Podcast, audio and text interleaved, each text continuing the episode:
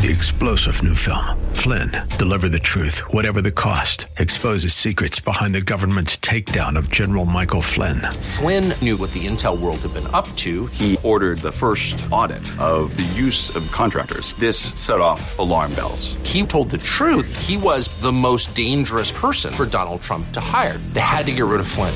Flynn, deliver the truth, whatever the cost. Available now. Watch it today. Go to salemnow.com. Salemnow.com. Greetings, it's meeting time. And if you're caught up in the grip of an addictive lifestyle, or you're emotionally askew, if you're sickened with obsessive and compulsive traits and you can't stop, if you're feeling helpless, hopeless, and lost, there's no coincidence that you found this meeting via these airways. We have the solution to your debilitating lifestyle. We have the blueprint that leads to recovery and healing.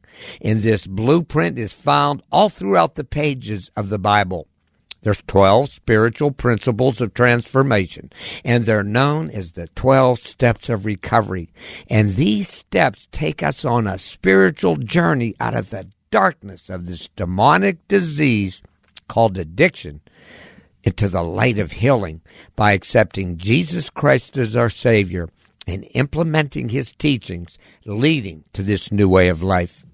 And every Sunday, yours truly and guests are here, and we offer our testimony, our experience, our strength, and support to those of you that are willing to travel with us on this spiritual journey of restoration. And speaking of support, recovery literature confirms that the ultimate weapon against addiction is one addict helping another. As I've said before, we've been there, we've done that. And by attending 12 step recovery meetings, God puts people in our lives that have traveled this journey before us. And when we hear how they overcome problems worse than ours, perhaps, that gives us hope. And the openness and transparency we witness enables us to discover new ways to overcome our pain and our struggles. These people travel with you through your peaks and valleys on your personal journey. You need to pray for God to redirect your activities, the courage and willingness to surround yourself with men and women just like you. Men and women that know what you're going through. We have a saying in recovery meeting makers make it. Yours truly meets with you today with over 27 years of recovery. And I've had multiple addictions alcohol, gambling, drugs. Now, how did this happen? By following God's blueprint, implementing these principles in my life, and attending recovery meetings where I witnessed God's teaching change the lives of men and women that were just as sick as me. Now, you need to know that what I share with you each Sunday, they're not my opinions. Anything that comes out of my mouth comes from the Bible and recovery literature. And then I share with you what I've read, what I've learned, applied, and experienced. So if you're ready for God to heal your wounded soul, why not join us on this journey toward healing and newfound strength? Not strength from within, but strength found through the salvation of Jesus Christ. Strength from the Holy Spirit directing us through these 12 principles that are designed to help us focus on what our powerful God offers us for this healing process. Now, last week we revisited the first six steps of recovery, and if you're just joining us, fear not, we will review these steps in the future. You see, applying these principles to our lives, they never end. And today we're going to introduce the seventh step of recovery that we humbly ask God to remove our shortcomings. And this seventh principle is a vital part of our cleansing process. And as I've often stated, these 12 principles, they're all interwoven, but they must be applied in order. Step seven is the culmination of step four through six. In step four, we realize our sins, our flaws. We discover the root causes of our addiction by penning a fearless and moral inventory of our lives. And then in step five, we acknowledge this spiritual decay by admitting these discovered wrongs to God, to ourselves, and to another. That's called coming out of hiding. That's called confession. And then in step six, we travel deeper into the heart of the problem, recognizing the pathway out begins with a willingness to have God remove these spiritual malignant tumors from our inner being.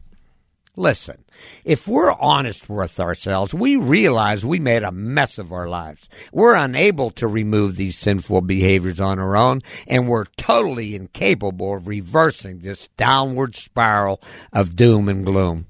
Now, as I just said, God will put people in your life to support you. However, there's no human effort that can remove these sins, these defects rooted in our hearts. Only God can cleanse our heart from sin. Only God can destroy Satan's weapons that he uses to keep us in his control.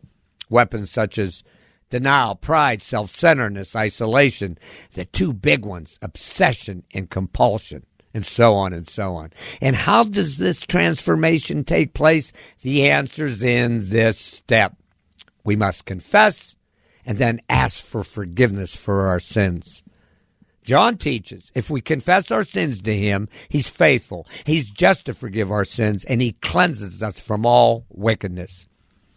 And if our confession doesn't include a repentant heart, if we're not asking for forgiveness, if we're not willing to have our shortcomings removed, there's not much reason to confess. But if you, you listening, if you're sick and tired of being sick and tired, there's a saying in recovery God could and would if he were sought.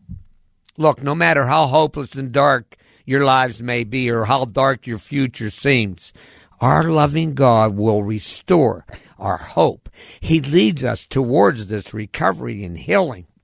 We have to remember God hates sin, but He loves the sinner. He loves you. He loves me. And then He told Jeremiah way back in the Old Testament a message for you and me. Ask me, and I will tell you secrets you don't know about things to come. Look, as we trust God, with our failures. He's faithful to comfort, forgive, and guide us. Our part is to call on God with a remorseful and repentant heart for the offenses we committed against God and to those our lives have touched. Peter teaches, repent of your sins, turn to God so your sins may be washed away. And he also teaches that the only access to God is through his son Jesus Christ. There is salvation in no one else. God has given no other name under heaven by which we must be saved. It's only through the sacrifice of Jesus that we can receive what no one else can give, and that's a pure heart.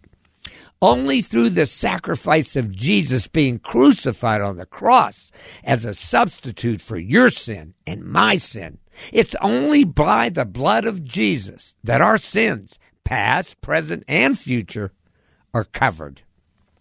Now, a major component to this principle is the word humbly. We humbly ask God to remove our shortcomings.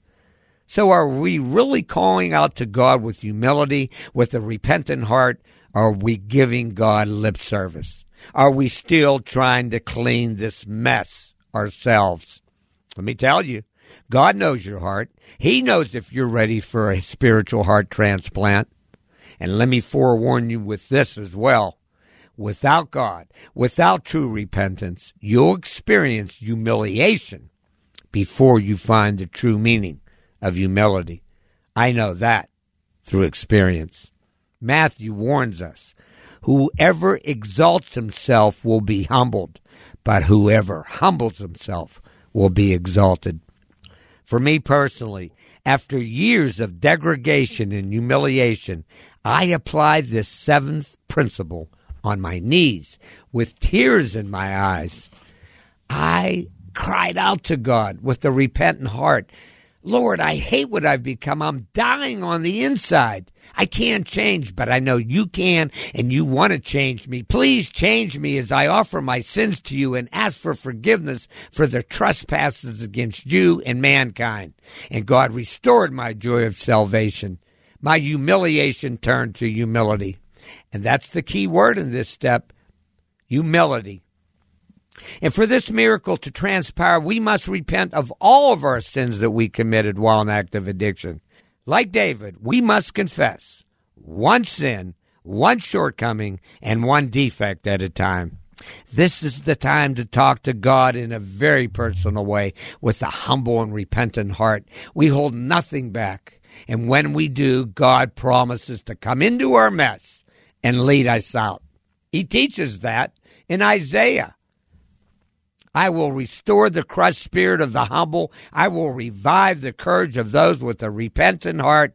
I have seen what they do, but I will heal, lead, and comfort those that mourn.